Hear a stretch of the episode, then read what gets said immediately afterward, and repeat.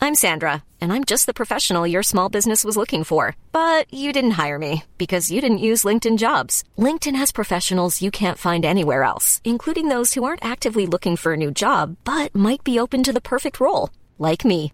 In a given month, over 70% of LinkedIn users don't visit other leading job sites. So if you're not looking on LinkedIn, you'll miss out on great candidates like Sandra. Start hiring professionals like a professional. Post your free job on linkedin.com/people slash people today.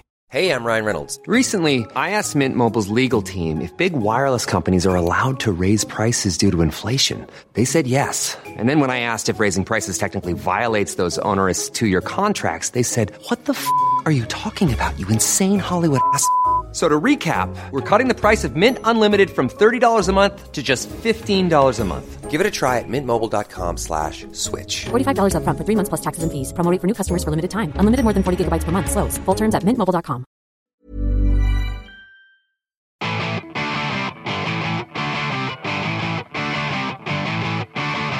These days, snooker crowds are filled with dozing pensioners nibbling on their corned beef sandwiches. Oh, and that's a bad miss. But the sport was once a nicotine stained hotbed of booze, crack pipes, and shagging. Shove your snooker up your jacksack. From foursomes with fans to benders with the Rolling Stones, meet the bad boys of the Bays. I'm Jack. Zach's with me, as always. Hi, Hello, mate. Jack. Uh, made that a bit more informal. We're getting to know the I'm Jack. audience. Our guest today is Roisin Lanigan, journalist at ID Magazine and The Fence, and novelist. Soon, yes. Soon. Welcome, Roche. Hi, thanks for having me. I think it's a, a fitting CV to come and talk about snooker. Yeah, why not?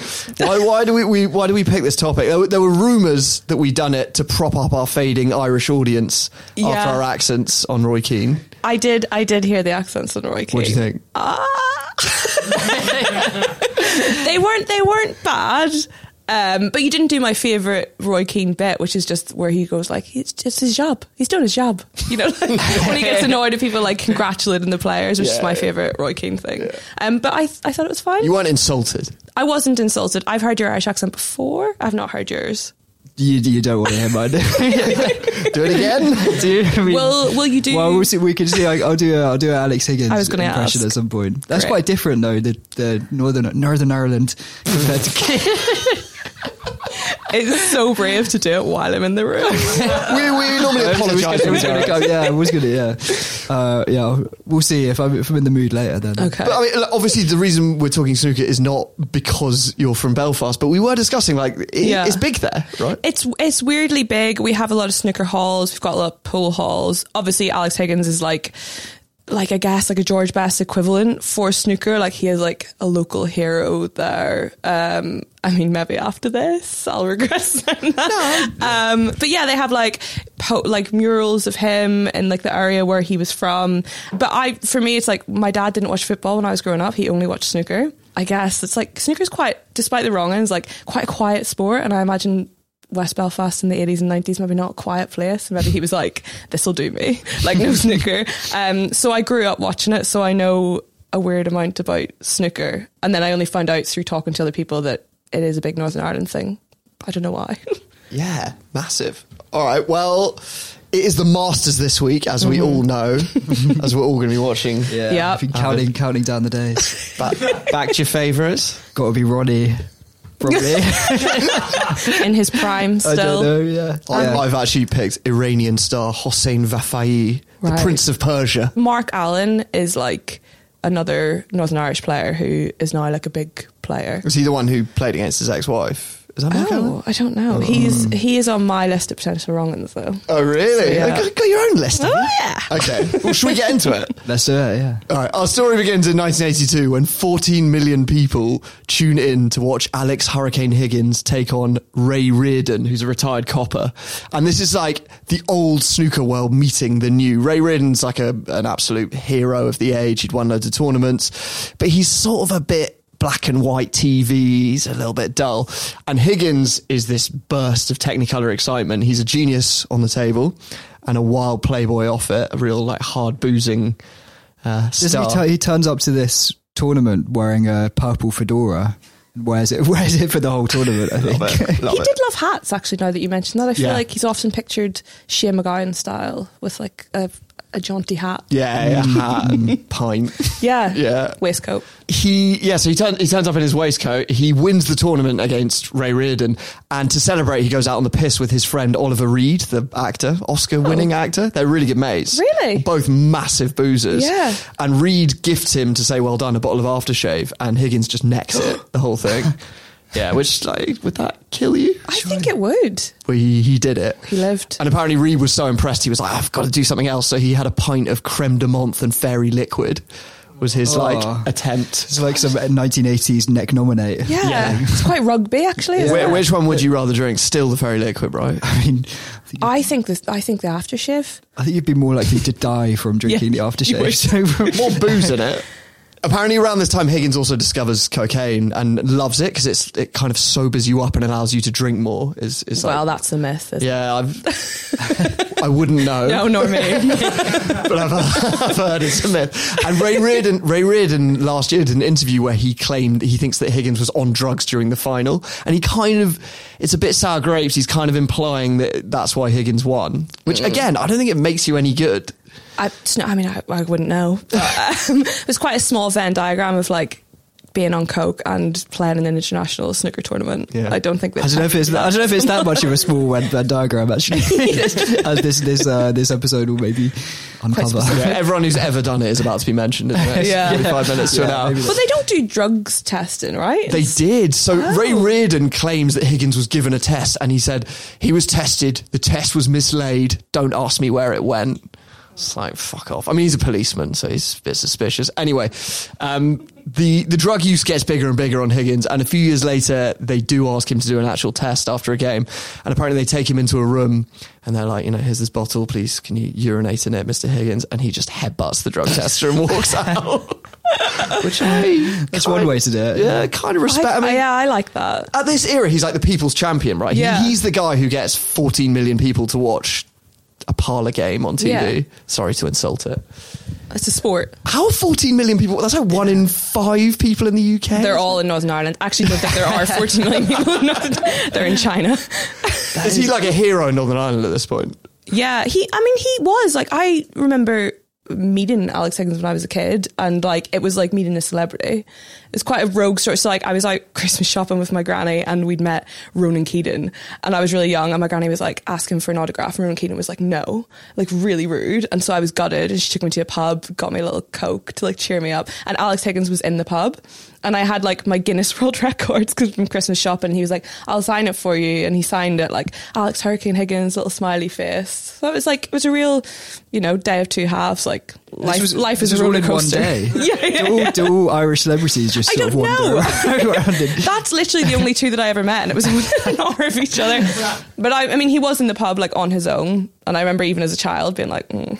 Wasn't he like a bit of a pin-up in the 80s, though? Like, women were quite attracted to him. I think, I mean, well, maybe if we discuss Ronnie O'Sullivan, it'll come on to this, but there's not a lot of hotties in snooker. So when you find one, you just kind of like grasp onto Uh, them. I've got a few actually coming up. Oh, really? Uh, we'll, we'll stay with Higgins, stay with Higgins for a little bit. His life is mental. Mm. So he, when he first becomes champion in the seventies, he's living on a road where the houses are being demolished, and apparently every time one's demolished, he just moves to the next door one and then just demolish that, and he's just like moving down through these. I guess they're empty these houses. Um, and then he obviously gets a lot of money, gets into fame and fortune. He has like a series of very wild relationships. He has one girlfriend who keeps a voodoo doll of him that she sticks pins in. I, I don't judge her for that. I was about to say that's kind of on your thing that I would do. Many such kisses. Although in an unforeseen twist, she ends up actually stabbing him, which Oh. you know um, Oh, possibly wow. might have seen that coming. Uh, and he, Did you just think that he was the voodoo doll? She got confused. I must punish the voodoo doll now. Well, I just think it's like how many times do I have to stab my doll before you get Yeah, that? yeah, one? You- she couldn't manifest it. She took it into her own Uh, hands. Yeah. yeah. You're, you're still at doll level, right? Yeah. Yeah, I'm like TikTok tarot level. I'll, I'll, I'll get to that point, I'm sure, at some stage. Higgins has got his own feuds. He has a massive one with Canadian Cliff Thorburn, who's this like really slow playing guy. They don't really see eye to eye. And there's this this famous major final where they're tying 16 all. And Higgins is so sure he's going to win that during the break he has a cake vi- wheeled into the green room, like four tier wedding cake style victory cake. Because he was a bit of a, an arrogant bastard, wasn't he? I think. He was, but like, I think when when he played against players like that, like when all these fast players play against a really boring other guy, it makes you get behind them, and then I think it must make you more arrogant. Like especially when it goes to sixteen all, like that's hours and hours of just snooker. Yeah, Like, really tedious. that is very very. I can see you tedious. pushing your Ronnie O'Sullivan agenda already. Right? I see through it. Well, no, Hurricane. That was part of his. Yeah, game, he was right? quick. He, was yeah. fast. And, and a true genius. Anyway, Thorben wins 1816 and he runs over to the cake and smashes his face in it, which you can imagine h- how Higgins takes that. He feels humiliated and he waits three years for revenge, beats him, and then he tells him, and here's our first accent coming. Oh, God. He tells him, You're a Canadian cunt who shit at snooker. Actually, he's a bit more softly spoken Why don't you? than Do, that, isn't but he? like, it doesn't make sense because I could just read it because it is my actual voice. Yeah. Okay. If you want to do it, you do it. Should I do what? I, I do want to No, I just yeah. like, Okay, So I'm I'm not gonna learning. De- I'm not going to deprive you to I'm it. learning here. Okay, I'm going to do it in Hurricane Higgins 'cause he's quite softly spoken. He actually. is. Said, You're a Canadian cunt who shit at snooker. Is that good? yeah. okay, you- yeah, you say it. You're a Canadian cunt who shed a snooker. Yeah, that is better. that's better. I- I- You're a natural. Good, you're it's so good at not that. my accent. It is my voice. Well, he's, he's from the Shankill, isn't he? yeah, all right. It's not my accent. Mine- Mine's like the Falls version of it. Yeah, okay, why am I getting into this? That's the last thing to get into. Anyway, he tells him, he tells him, you're a Canadian cunt who shit Mm. at snooker, and Thorben swings a punch at him, and Higgins kicks him in the bollocks and walks off. He fights dirty. That is dirty. Yeah, but he was quite a like like nothing was no, there were no holds barred with with Hurricane Higgins. Yeah, no, he was. I don't know.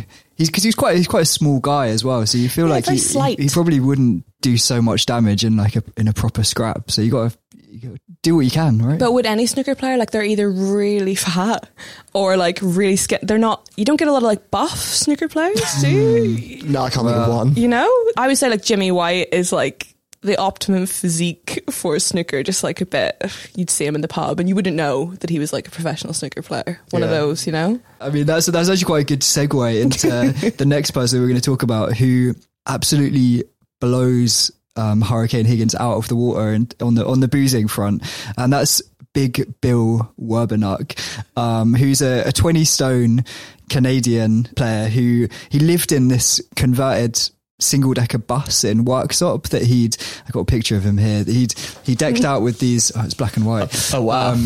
these like beige velour Oh my God. sofas and he got like a TV and a, and a stereo and most importantly a beer tap um, so he had, he had beer on tap in the bus In the bus? and Bill was he was a pretty good player he was ranked number 8 at his uh, his highest point but he's much more famed for his absolutely insane drinking habits so t- I mean to be fair to him he he had a tremor As a snooker player. as a snooker player is, is pretty is pretty it's pretty uh, Choose another sport. Exactly. It's Like- not. So yeah. So so uh, he obviously went to the doctors about this tremor, and the doctors advised him that the best solution to his problem was alcohol.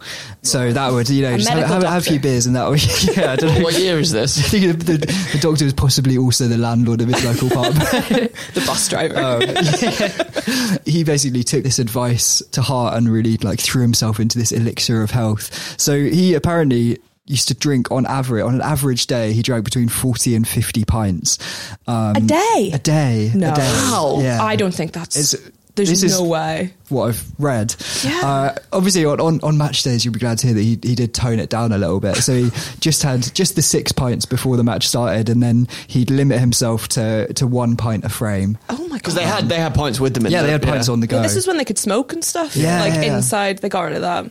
Shame. Once Yeah. the embassy sponsor went, they had to like stop smoking. Such a shame. That's probably, Yeah. yeah. Yeah, yeah. But, but when did the pints go? That's nineties as well, isn't it?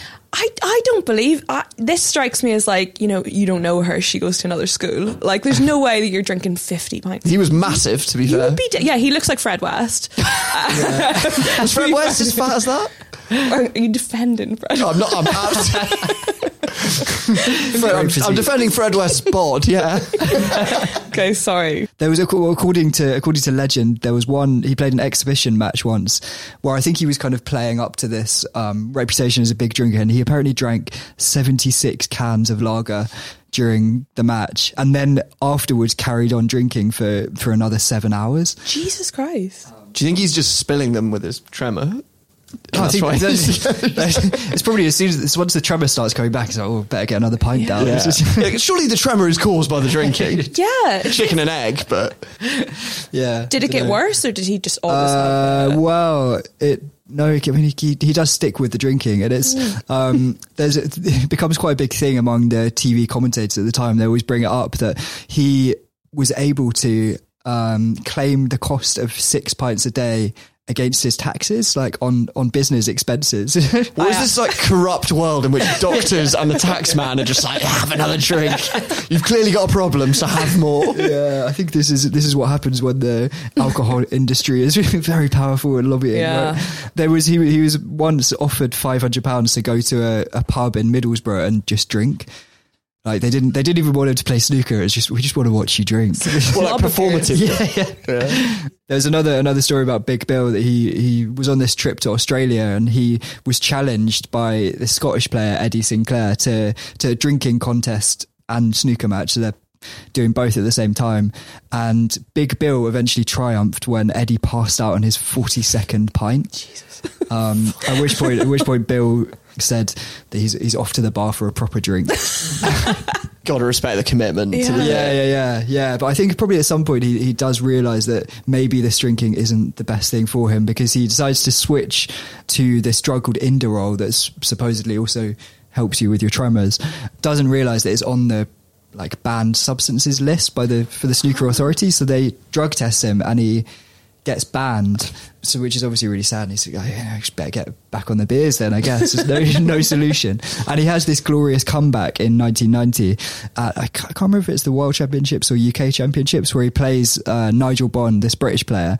And over the course of an 11 frame match, match, he drinks 28 pints of extra strong lager and 16 whiskies Oh my God. and loses 10 1.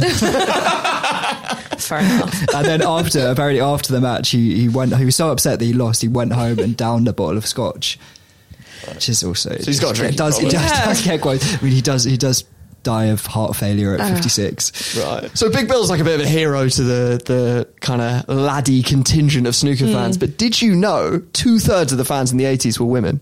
Really? Yeah. I guess that makes sense. Yeah. So there, there were there were pin-ups. There was uh, Canadian Kirk Stevens who he wore a white suit and was considered the pop star look. Oh God. There was Hurricane Higgins for the women who liked to Playboy, but the grandmother's favourite was Tony Knowles. Um, apparently, what the gra- there was a report at the time. The grandmothers, the, the grannies loved his cherubic cheeks and smashing bottom. Yeah, was he quite like clean cut? Yeah, he was, and uh, there was also a quote from someone saying, "I like it when he has to get his leg up to edge over the table, which is, you know, steady." Anyway, to- Tony obviously cashes in on this reputation, and pretty sure soon he is sleeping with fans left, right, and centre. And they start selling kiss and tells to the tabloids, and his reputation—he's getting quite big. He has the, he like bursts onto the scene in the mid '80s, and he's getting quite big. Everyone loves him, and then a kiss and tell story reveals that he likes to wear women's underwear, which he denies. I don't think that. I mean, I feel like now that wouldn't take a fizz out of anyone, but in the it- eighties. No, I, I, to be fair, I don't, I don't think he's you know treated to hatred Oh, or anything, right, but okay. it just it doesn't play well with the grannies, Right. Who are his Oh, fan yes, of base? course, yeah. Yeah, he needs them for calendar sales and whatever yeah. else. The Playboy girls wouldn't have minded that. I don't. No, I don't. I don't know. Was it was it Granny's underwear or or, or play play girls I underwear? Like, you- also, it was sort of lacy. We're talking like thin lacy numbers or or Granny sort of white. if it was granny pants, they'd be like, oh, fair enough. Yeah, yeah, He's yeah. still. He's they are cold. comfy. think. It's leaning over the table.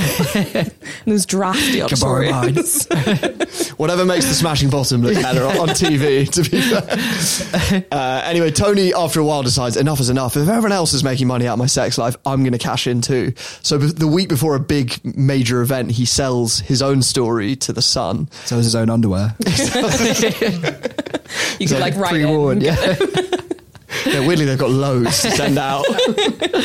um, a- and these the week before, there are three separate stories um, that he he s- talks about his own sex life. The, he- the headlines are the first one is "What a break! Three birds in my bed," and then another one is "I sign their sexy bits," where he reveals that he like signs.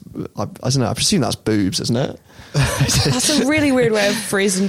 Bits, sexy bits. yeah, maybe maybe it's other parts of their body. Maybe bum. I don't know. Mm. Come on. It's not that. But I just the logistics of if it's not either boobs or bum like makes me gives me pause. Maybe Mm. with like a sharp. I don't know. Oh, I'm just thinking uh, signing Sharpie. boobs is like a rock rock and roll thing, isn't it? But this is quite a rock and roll. Like I'm struggling to think if any snooker player now would get like a front page of the Sun, being like, I shag people all the time. exactly. Like, Yeah, the It's rock and weird. roll element is what's lost and probably better for all that help. I mean, Yeah. we're going to get onto a serious rock star in a minute, but uh, I guess yeah, they're they're just not like that anymore because they don't take loads of drugs and. But how are they Yeah. getting so much female attention? what Fame. snooker snooker players? This era, yeah.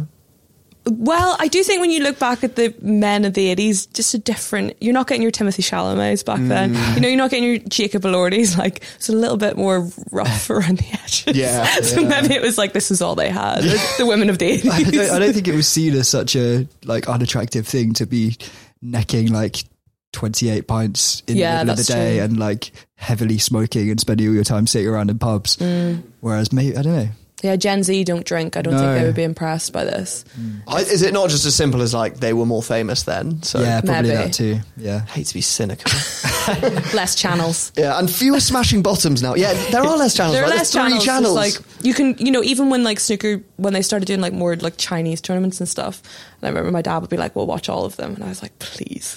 but like when it was on like BBC, it's like, okay, you're kind of stuck. You have to watch that. yeah, what is that or Yeah. a soap?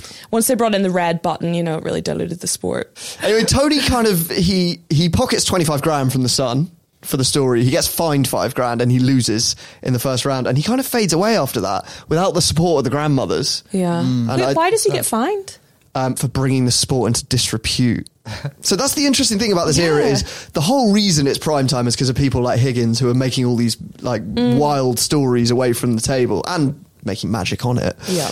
But the bosses are kind of trying to keep a lid on the bad behavior. So they're doing a bit of drug testing and they're doing a Mm. bit of fining people for selling stories. I mean, the Tony Knowles one was literally him with two topless page three girls on like a table. So maybe they thought it was a bit much. Yeah. And the grannies Maybe. didn't But like he's- it. He's drawing in the in the viewing figures, surely. surely It's just the that's- hypocrisy of the 80s, isn't it? It's like, oh, we're going to have page Yeah. three girls, but also we're going to like condemn people for swearing. Yeah. Mm. This was before the age of when they would be like, we'll have page three girls, but they will tell you who they're voting for in the general election. And that's why we'll still have them. This was Yeah. like, we don't care. Yeah. it's They're like- just in there. Well, didn't they even have like ironic, um, like page three girl views on the news that was almost a bit like Yeah, it mocking was- them? It was. I've for this pod, I looked through a lot of old tabloid stories from the eighties and nineties, and they were bastards. Like it's Yeah. so like.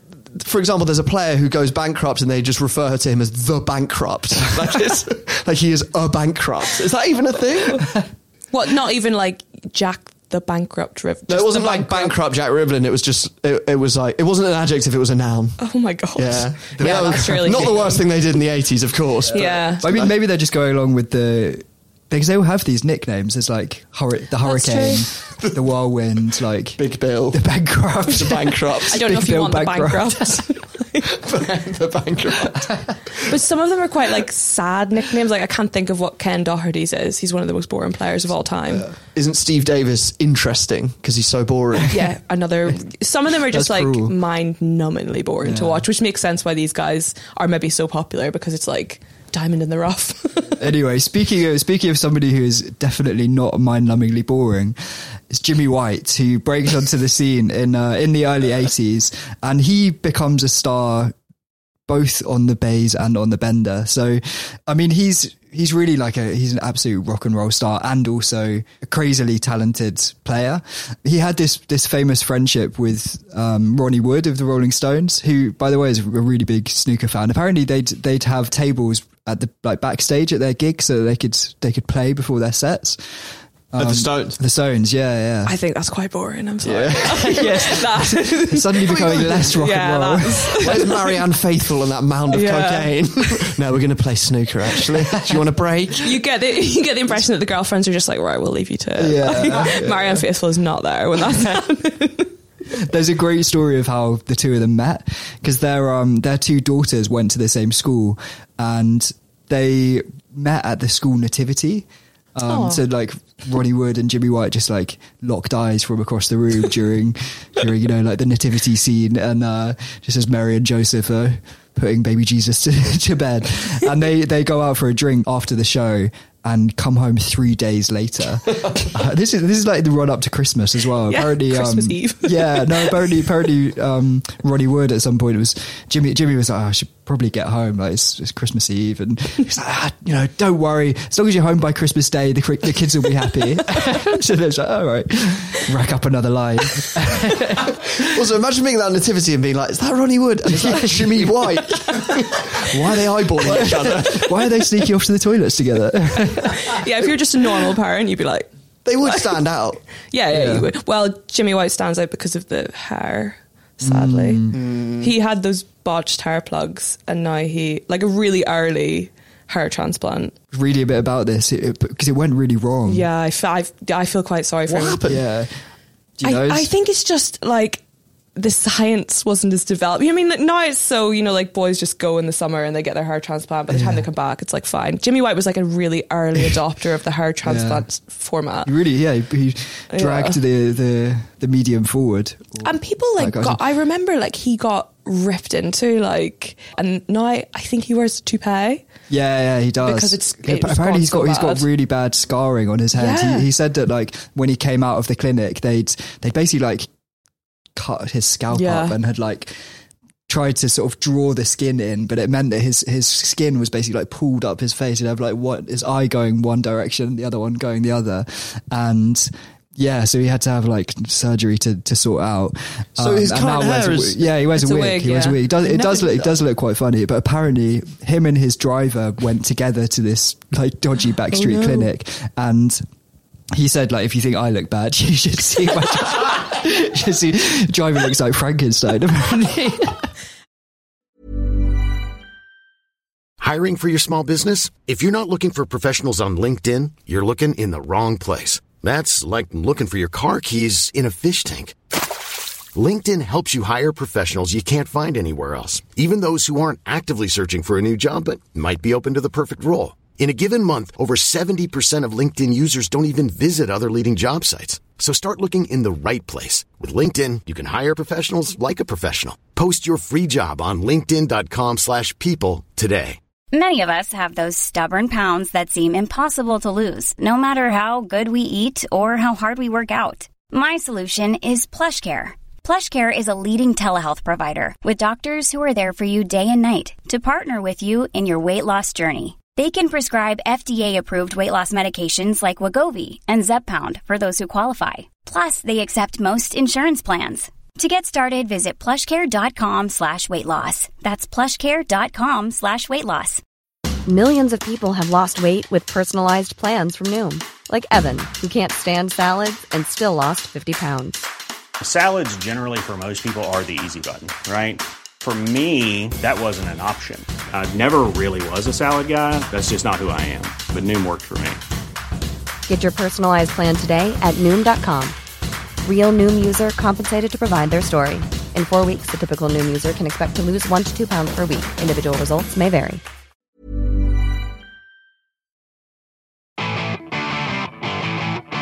But um, unsurprisingly, him and Hurricane Higgins get on like a house on fire. so there's this story where White goes to Dublin to, I think he plays an exhibition match there, and he's only he's only planning to go for the weekend. He said that he, he didn't even bring a change of clothes. That was that was how quickly he was supposed to be in and out. Ends up coming back six weeks later. So he goes and checks into the the Gresham Hotel, this hotel in Dublin, and the promoter that's looking after him wants to make sure he's he's feeling at home. So make sure they send twenty four bottles of Dom Perignon champagne to his room every day, and it's all going well. He's like enjoying the champagne, and then who checks into the Gresham but Hurricane Higgins, and apparently um, Higgins like goes up to the front desk and it's like, oh, can I? I'll have the have the usual suite, please maybe not, maybe not please. I shouldn't no, no, hurricane. Thank you. Um, so he's more like, have my, have the usual, please, you cunt. Um, That's a terrible Belfast accent. That wasn't good. Have a go. Give me the fucking Go sweet. on. Give me the fucking sweet, you cunt. um, and anyway, they're sort of like, sorry, Mr. Higgins, but, uh, uh, Mr. White is already is already in the suite, and he's like, "Oh no, no bother. I'll uh, I'll go up and uh, I'll go and see to him." So they they goes up and and ends up going into the suite with Jimmy, and they're like cracking through these bottles of champagne, and he ends up sleeping in Jimmy's bath for like three days. Apparently, he's wearing this white suit for the the whole time that they're there. And after three days, he's like, "Okay, I'm just gonna I'm gonna get into get my own suite downstairs." And um, Jimmy like describes this Bender in his in his um, autobiography. So he's he's like he says that they were joined by nightclub girls, croupiers, hostesses, UB40, and film lineup from Thin Lizzy for the for the mother of all Benders. The party carried on for 17 days. At one point, the promoter's wife came to tell us he'd been carted off to a mental hospital after having a breakdown. Well, from that party, you got like- sections. it's like- yeah, he got- Out of all of that, the weirdest part is like, why are you B40 there?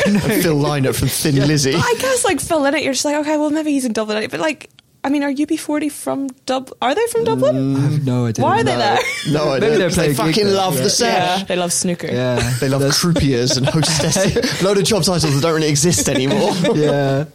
Um, Sorry, hang on. The promoter was part of the party. Promoter was there. Gets- Maybe that's why he sent the 24 bottles of champagne. I'm sure they got through them. What, and then he ends up being sectioned She gets it's- sectioned. That's I mean, what. That's what. Seventeen days in a hotel room with Yeah. Jimmy White and Hurricane Higgins does to you. Take that big bill with your 16 whiskies. Never been He's, sectioned. he's gone by that point, or maybe not. Yeah. Maybe he's God alive. rest his soul.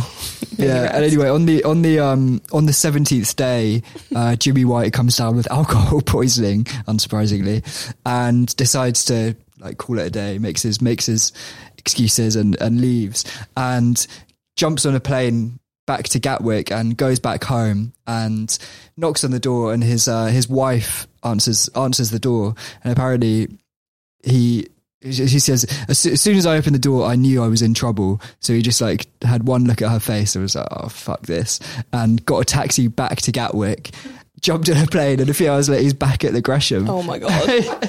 I guess you would. You'd be like, well, he said he he went into the reception and was like, "Oh, can I check back into the suite?" And they were like, "Well, you could, but you you never checked out." rolling contracts with the correction.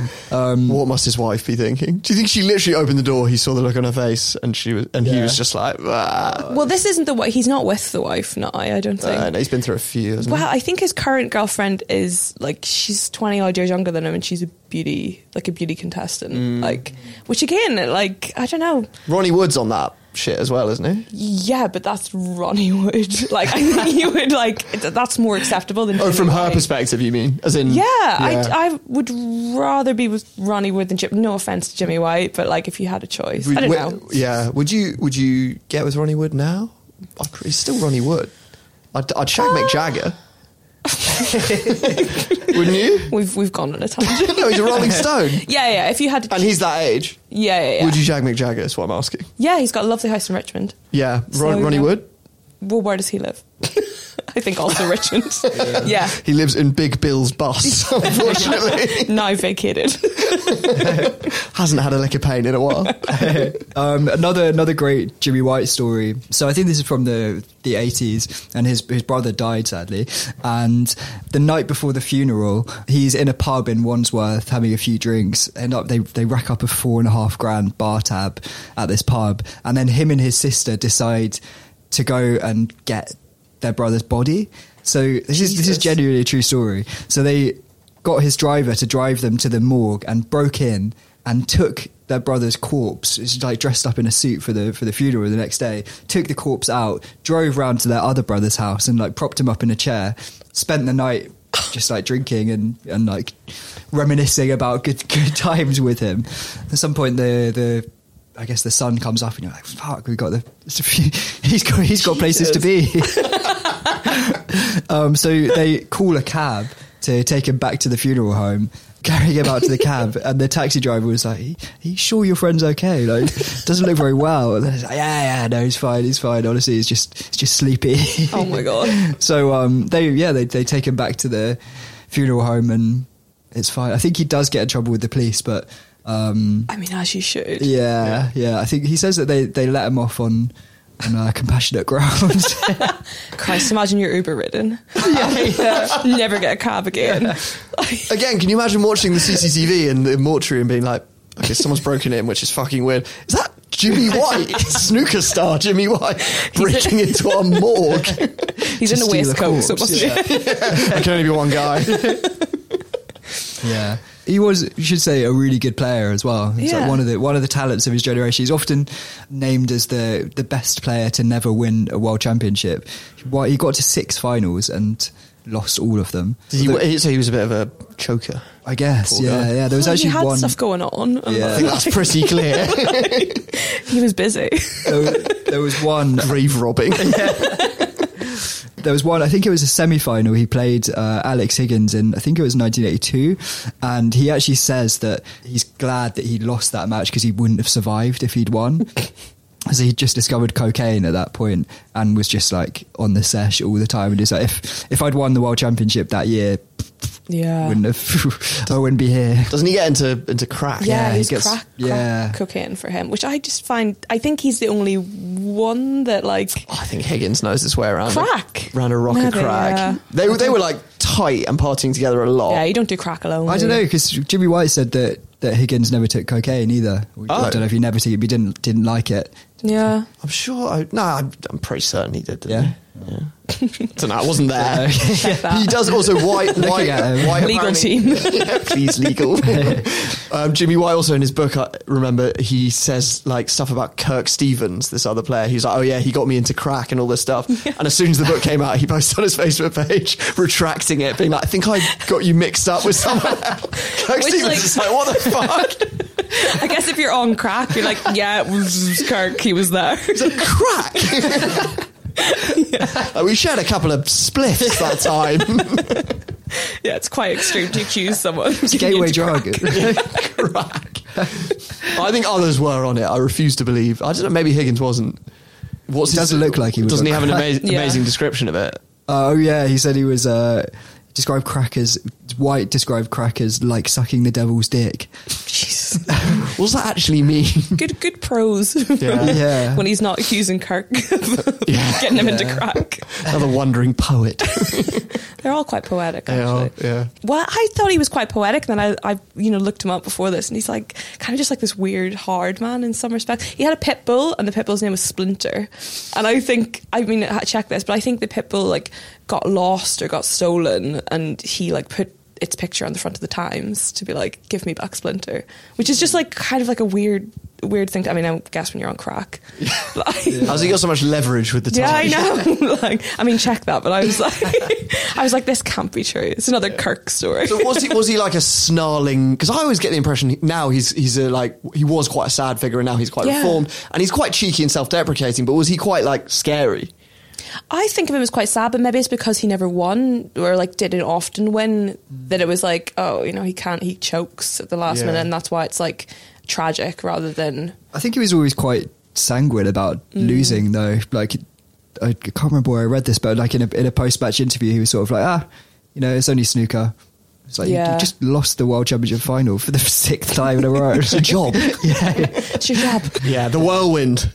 So he, so there are like two factions at this point. There's like uh, there's Jimmy, Hurricane Higgins, your Tony Knowleses. They're they're the wild children, and then you've got the squares in the other corner. You've got like Dennis Taylor, the guy with the upside down glasses. Yeah, but I actually think that I always like that story about Dennis Taylor that he changed them because when you're looking across the table, if you wear, because I wear glasses, and if you look up, like you can't see. So he asked the optician to switch the glasses so that he could have his bifocals on the top so he could see the table. It's really nerdy and boring, but like, Ah. Mm, Respect. so, you know, Have proves your point. Have you considered getting a pair? I'm wearing contacts. I think you'd so- quite suit a pair of. I do have little round glasses, which maybe I sympathise with. His are Dennis like Taylor. his are like ovals. They're like cartoon eyes. yeah, they look. He also, do you remember he win? This isn't going to work on the pod, but he wins one and he does the celebration where he gets his cue and it's like, it's very odd. for the benefit of the tape, I'm doing a weird dance. Um, so there's him, there's Steve Davis, they're the sort of boring squad, and the two factions get involved in a chart battle because remember, snooker is the big national obsession. Yeah. So they both release a song in 1986. Oh my the God. boring lads do Snooker Loopy, which is uh, with Chaz and Dave, which gets to number six in the charts.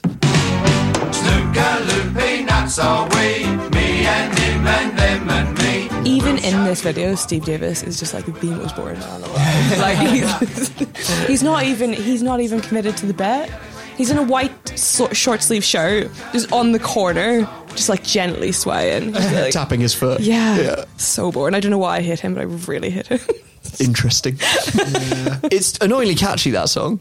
It's It very is. much the, the kind of song you'd expect from the, the boring crowd, right? Yeah. Yeah. Well, th- yeah, Higgins um, is he claims it was his idea in the first place for anyone to have a snooker song, which is very Higgins. Yeah. And uh, he covers The Wanderer, which is like a 60s blues song. Uh, they call it Four Ball. It's Higgins, Whirlwind White, and Tony Knowles, all the real bad The boys. heart sobs. Well, I'm the type of guy who likes to roam around. I'm never in one place. I go from town to town. And when they ask me Anyway, that fails to chart. Uh, they lose the battle of the charts. Yeah, but that's like, you know, the Blur Oasis. Like, Oasis obviously should have won, but didn't. Like, that's a much cooler song, no? Agreed, yeah, yeah, and agreed on Oasis as well. Yeah. It doesn't look like so much planning has gone into that one. Like the, the other one, the other one is quite like choreographed and they've got, a big, Nativity they've got a big vibes. team and they've set up the whole, you know, got that's Chapman the whole Tate. set. Whereas these guys Yeah. look like they've literally just like rocked up from the pub, which I'm Yeah. sure they have. And Well, they're just- in the pub. It's very it's much. It's much. They've They've gone from one to the other. Jimmy White they, looks they particularly. just they just about convinced them to walk outside the Yeah. pub so they can film them walking back into the pub. Jimmy White looks particularly like seshy. He's got quite red pale. eyes. Yeah. Yeah. Anyway, all, all the um, chart battle stuff's really nice, but the I guess the bigger cultural impact that the Bad Boys have is on the widespread drug use on the tour. Because Yeah. it does spread. so, none other, ahead, ahead of the 1985 final, none other than Mr. Kirk Stevens No. is accused of being high as a kite by his opponent, Silvino Francisco On crack or he Silvino Francisco just says in an interview, he said before the game, he says he's high as a kite, which is mental if you think is about he it. just really unpopular? So like every time they get a chance, they're just like fucking Kirk. I think he's actually quite popular. I think he's I don't know. he's really getting it. Well, he is really getting it. Anyway, so the, the officials demand a drugs test, and apparently he passes, even though he's looking very twitchy. Oh, so he's a nerd as well. Um, Yeah. no, no, he then he then passes the drugs test and then admits to having a massive cocaine problem and, Right. Uh. and moves back to Canada to get clean. no, s- no smoke without fire. yeah. I think I think it was mind games from Silvino. Oh, Okay. And it was a bit bloody rich because Silvino, years later, gets caught smuggling 150 grand's worth of drugs in his Fiat on the Dover ferry. Oh, God. Which is. It's quite a budget way. It's- it's to- never glamorous, is it? Like to smuggle coke. It's never a boat from Panama. It's No. always the Dover It's not like ferry. they've like cut open his case. He's just in a fear, like going from Dover. Anyway, even old lovely Cliff Thorburn, remember him? The very slow player. Even he tests positive for cocaine use. Really? Got to keep up somehow. There's, if you watch, there's a video of the of the final around the time that he admits cocaine use, and all the comments on YouTube underneath are like, "How is he on coke and going that slow?" he Can't imagine him fucking- without. There's other one other tournament that's worth mentioning, which is the the World Team event, where it was basically a sort of national tournament. So you'd have teams of three representing their country, and they'd play matches where they'd take it in turns to play frames. And it threw up quite a few funny moments. There was one from 1980 when uh, Big Bill Werbenuck, you remember him, he leant over the table to to take a shot, and his trousers ripped Hmm. up the ripped up the back, revealing that he was wearing no underwear. Oh, and, and like suit trousers. Yeah, Oh, and suit God. trousers, probably cream. No underwear. No underwear, Oh, no for underwear. And then, God's he, then, sake, and he, Bill. then, he then tried to blame the sound on a fan farting at the crowd. I almost feel like he's planned that. Yeah. But to what end? That's just good, good, good crack. The, the match got paused for 15 minutes. Apparently, they did it. They did a, did a shout out to the crowd asking if anyone had a needle and thread so they To They fix could Bill's fix your trousers. patch up his trousers. yeah, there were there was more drama, slightly slightly different drama to that. More drama ten years later in the 1990 final when Northern Ireland faced off against Canada, and Alex Higgins and the Northern Ireland captain Dennis Taylor basically had a big falling out over the course of this tournament. I think they never really got on, but it all kicks off because there's this six thousand pound prize for the player who gets the highest break in the course of the tournament, and it's um, it's looking like Dennis Taylor's going to get it. And he comes out and says, like, if, if I win it, then I'm keeping the money.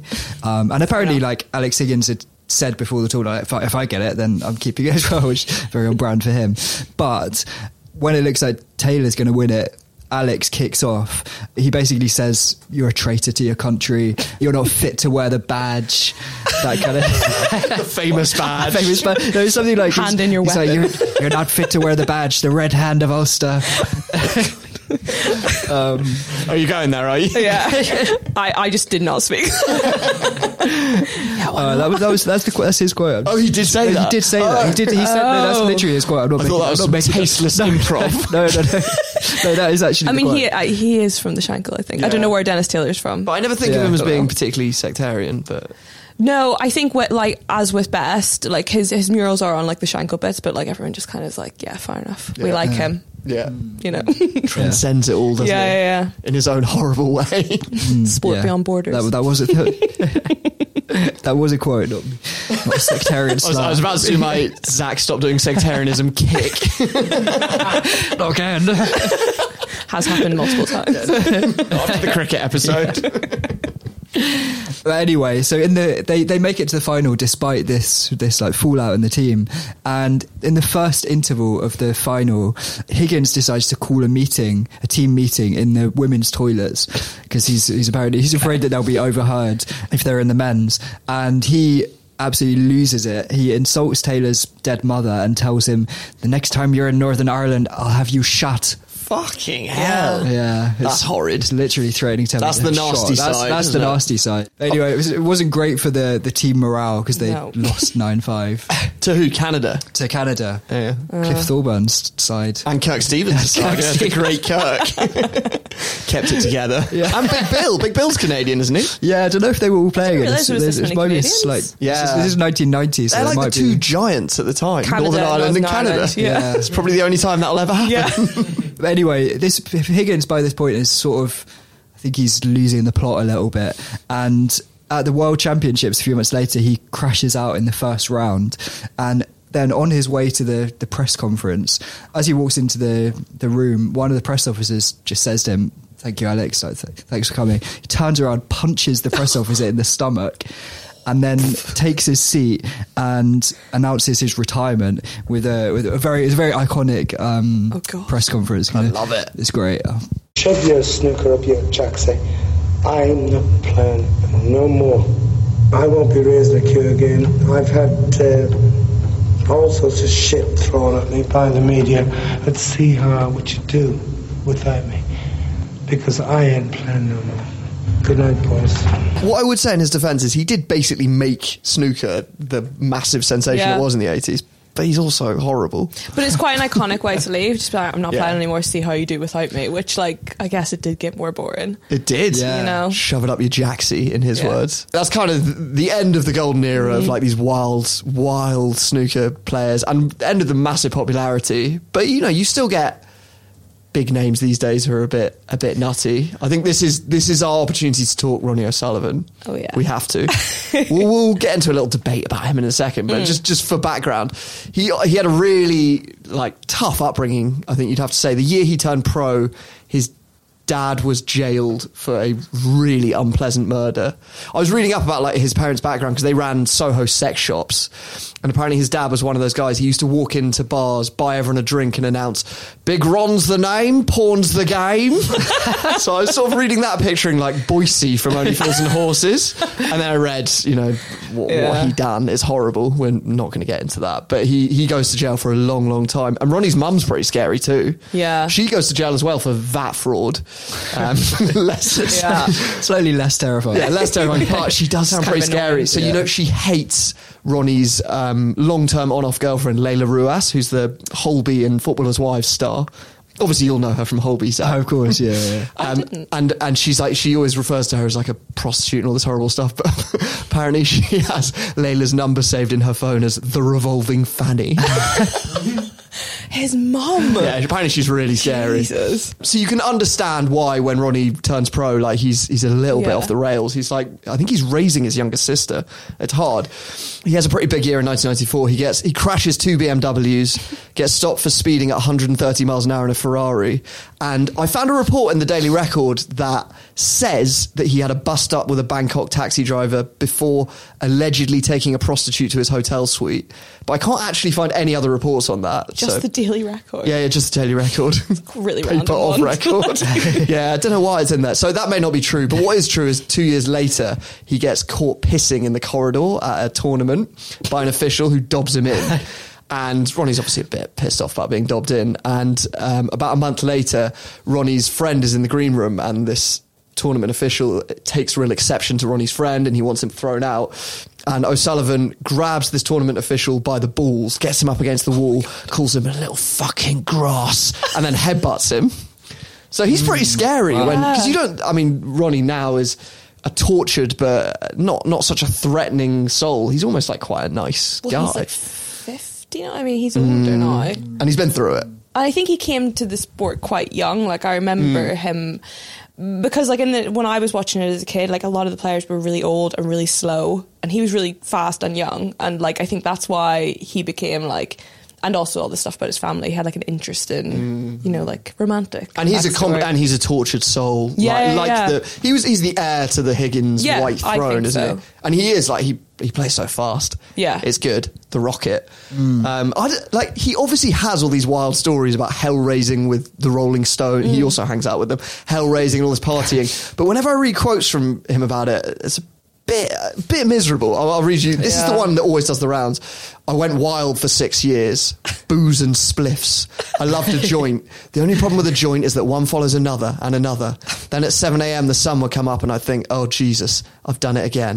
The birds would be tweeting, and I think, I'm in trouble. with weed. Yeah, that's just depressing, isn't it? That's not- I think that is depression. Yeah. that's not that's not the weed. But That's like, he, like- he's always, everyone always says he's really wild. And like, yeah, there are those stories. And like, yeah, I think he shagged a girl in the green room of Big Break, which is quite Yeah. snooker rock and roll. I'll give him that. Big Break was a weird era. Yeah, because it came a bit late. for Yeah, snooker, yeah, yeah. didn't it? Also, it's Jim Davidson. uh, Yeah, so it's like it's not aged well. yeah, not worth going. Another que- another question I've got is. Are the Rolling Stones as rock and roll as they they like to make out? Because they're just they're just hanging out with snooker players. sitting in It's just- silence yeah, at the crucible. I didn't think that they Nibbling featured so their egg and prominently. crust but sandwiches. they've They been- crop up a lot on the upshot actually. Because who did we do recently? They were hanging out with Ian Botham. yeah, He was hanging out with them. Uh, Yeah, but I think that's you know more so than snooker players. That's probably quite cool. I, Oh, I don't know. think Beefy's part. I don't think he's necessarily mates with the players, but he's part of that '80s thing of like, for the first time, there are sportsmen who are wild, and the papers celebrate Yeah. it, and it's like it's it's cool to be anti-establishment. Yeah. um, which I guess is still true, but they just aren't because there's too much money. Mm. But yeah, it's weird how the Rolling Stones. I mean, they they were pretty wild, weren't they? They all like yeah. I mean, they, they- yeah. That's, that's that's the image they like to Yeah, portray. yeah, yeah. but, I mean, like, they're, they're quite old just- and still alive, so it's like were they that Well, wild? that's suspicious. I'm just you know, and they don't let you like. Put, don't they like not have when they did Glastonbury? They wouldn't put it on TV, which made me hate them. really? yeah, they're really funny about like copyright. with the Rolling Stones. Mm, oh, Yeah, I mean, they're, yeah, they're quite capitalists. tight. Yeah, they're capitalists. Keith Richards didn't he say like he only he on average has only slept three nights a week or something? he says like I'm effectively 400 years old. He's just watching snooker the whole time. It went to an Smoking 18th brain. when you're like 12 years old like i think a lot of like kids watch like football with their dads and you know you can, you're like oh beckham's quite hot like there was no football in my house i cannot emphasize this enough that it was just ronnie o'sullivan so you had to fancy someone Because the other options are like Graham Dot. and- stephen hendry Peter Ebdon. like yeah There is the odd wild man still on the tour. You can still Yeah. find him. I want to give a shout out to Mr. Rob Milkins. so when when snooker branched out to Turkey, they launched the Turkish Masters. The Blazers, who run the sport, threw a big party to like schmooze the local dignitaries, give them a chance to meet the players, and you know it was all like everyone please be on best behaviour. Unfortunately, Rob didn't get the memo. it was his birthday, so he'd been drinking all day with his mates, and he turned up thuggishly pissed, like hammered, and he arrived and apparently Thuggishly. im- immediately got in a fight with one of the VIP guests, probably who was just like standing in his way or Yeah. something. And he then slipped and fell over in the loo and split his chin open. So he was staggering around the party with like blood all over his white shirt, really drunk. He then gets in a fight with Jason Ferguson, who's some sort of snooker boss. Who's like obviously saying to him, Rob, like you're too drunk. Please, can you just go home? He's like, I'm fucking fine grabbing at the food. Um, Jason Ferguson then calls him a- an ambulance, and he has to be taken to hospital and have his stomach pumped. oh my god Yeah, uh, he said. He said later, "I don't know exactly what happened. I was in a state where I didn't know where I was." This was is an in event Turkey. where they Yeah, you're in Turkey, Rob. An important event. it's the event where they're supposed to be like probably schmoozing the sponsors and encouraging Yeah. them to like get a little brand on their waistcoat and Yeah. things like that. Yeah, you're like- supposed to be like shaking hands with Saudi Aramco and Yeah. like just not pissing anyone off. yeah. So, guys, this is APAC. We need this. It's just the new market. Um, anyway, he, he is he's like known as a big drinker. He comes out to the music "I Am a Cider Drinker" by the Wurzels. I mean, I do find the mu- as a purist, I find the music a bit cringe, Mm. not gentlemanly. Unlike everything else, Gentleman sport. we were reading we were reading some like press release from some Chinese advertiser, and they said snooker is one of the four aristocratic sports. It, it promotes an image of clean and healthy living. like what? We've proven that to be true. Yeah. not sure. Not sure. Alex Higgins does that. Gives that image too many favors. One other. One other star who's uh, who's carrying the torch for the old generation of hideously unhealthy snooker players is world number nine Mark Williams, who recently fell asleep in the middle, in the middle of a match, and also spent he spent a lot of 2021 playing in a, in a protective sock because he'd contracted gout. And, uh, Oh my God. At the time, He's like hobbling, Um, right? yeah, yeah, he's like hobbling around the table. And at the time, he, he explained it by saying, I stopped eating meat and went on a vegetarian diet for a couple of weeks, and then I got gout. so, sod it, I'm going to eat as much meat, chicken, and bacon as I want now. I'm back on the kebabs. That'll cure the guy. I, I love that he, he blames this brief two week Yeah. spell of vegetarianism for his gout. but anyway, the kebabs do their work because he picks up a nasty case of the shits and has to sprint out of the arena mid frame at the at the UK Championships. He said in an interview, "I started the match with a pair of boxer shorts, and by frame three, I didn't have them anymore. Oh, God. If you see a pair in the bin, they're mine." Just putting him in the bin. Oh. Quite a lot of like Collector's item. underwear related stories. I didn't. Tony Knowles' underwear was clean. Yeah. Uh, oh, who's the guy that didn't wear wear underwear? Oh, Big Bill. Big Bill. Oh, Bills. he did it on purpose, Yeah, Big he Bill, did. didn't he? I reckon Big Bill Exhibitionist. might have had a similar incident before, to be honest. After his 24th pint of the day. Well, I mean, that, that is, uh, that's the story of snooker's wild times. Anyone else you want to give a shout out to? Snooker players. No, I do think it's more clean cut now. I think the main like wrong and stuff now is just match fixing, which is just fundamentally less interesting and kind of sinister in a different way. There's the odd bit of doping, isn't there? Ronnie gets done for smoking weed, which again, why can't you smoke? I mean, I get that it's illegal, but why are they testing for drugs that are not going to help you play snooker? it's a plant, man. I guess it would Just a have herb, dude. a peaceful, consciousness growing herb.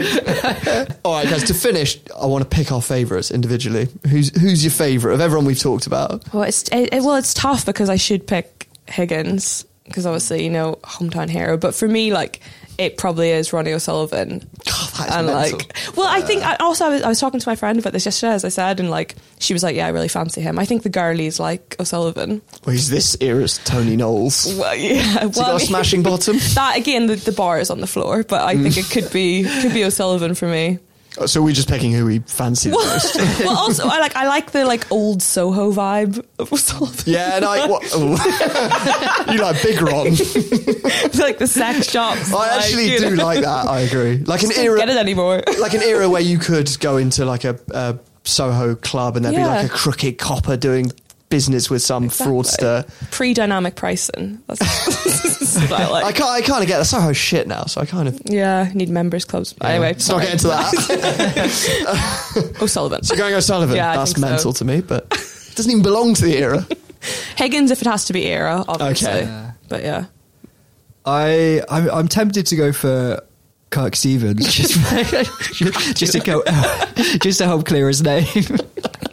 But I think I think it's got to be Big Bill Werbenuck for me. Yeah. Just for the Yeah, I knew you'd go to the. You've always had a. Yeah. I mean, I like Big I- Bill he's a too. legend. Yeah, soft spot for him. Yeah. He's got some yeah Good old Bill. We'll, we'll get you unma- some. unmatchable feats around the table, True. if not on it. yeah, his records haven't been broken. Both drinking and I'm going Jimmy White. I just think like Yeah. those stories are mental, and he's got a self-deprecation about him that I really like. But Mm. sadness. Yeah, I, I like a bit of sadness. Fundamental There's a bit of- sadness. it's a bit of sadness hanging over the whole episode. Yeah, really. it is quite they're quite tragic stories. I'd say. Yeah, Who's the one who um who now is a DJ? Steve Davis. Oh, is that Steve Davis? Interesting. Yeah. Really? Interesting, Steve. Da- yeah, he supported. Who was it? Blur or someone. He like he, he warmed Oh my up gosh. for Blur at a gig. Yeah, he played Glastonbury as well, and if I- he also he also said this thing like, That oh, is- yeah, well, I mean, What, like Arcadia? Oh, yeah, with the fire. Shangri La, 2 a.m. on a Saturday. Steve Davis. I think he played the Greenpeace tent actually. I think it's the kind of thing that like, if you were off your head, you'd be like, surely this is not happening. Yeah, I quite like a bit. of that. Craig, Craig Charles, the Robot Wars Yeah, commentator. Craig Charles, that's true. But I draw the line at Steve Davis. Me too. But I, he also What's his suggested. DJ name? Sorry, I think Steve Davis. Is it DJ Steve. Davis. Steve Davis? Probably is. if it ain't broke. He also suggested some tournament where all the players would be on drugs. It's like, mate, that was every tournament you played in. You just didn't realise. Yeah, you can't be cool now. you got to be like, oh, I'm doing Glastonbury. You had your chance. Yeah, too late. Bad. all right. Well, I think that's probably all we've got time for. If you enjoyed that, please do hit subscribe, share it in your what's in your snooker WhatsApp groups, which I'm sure I'm sure you have loads of. Um, let us know your favourite players. Thanks, Zach, Thank you. and thank you, Roche. Thank you. We're gonna have you on again, right? For another Irish, just to judge the accent. someone Irish, someone with a fundamental sadness to them. Take your pick. We've Often got- the same thing. Thanks a lot.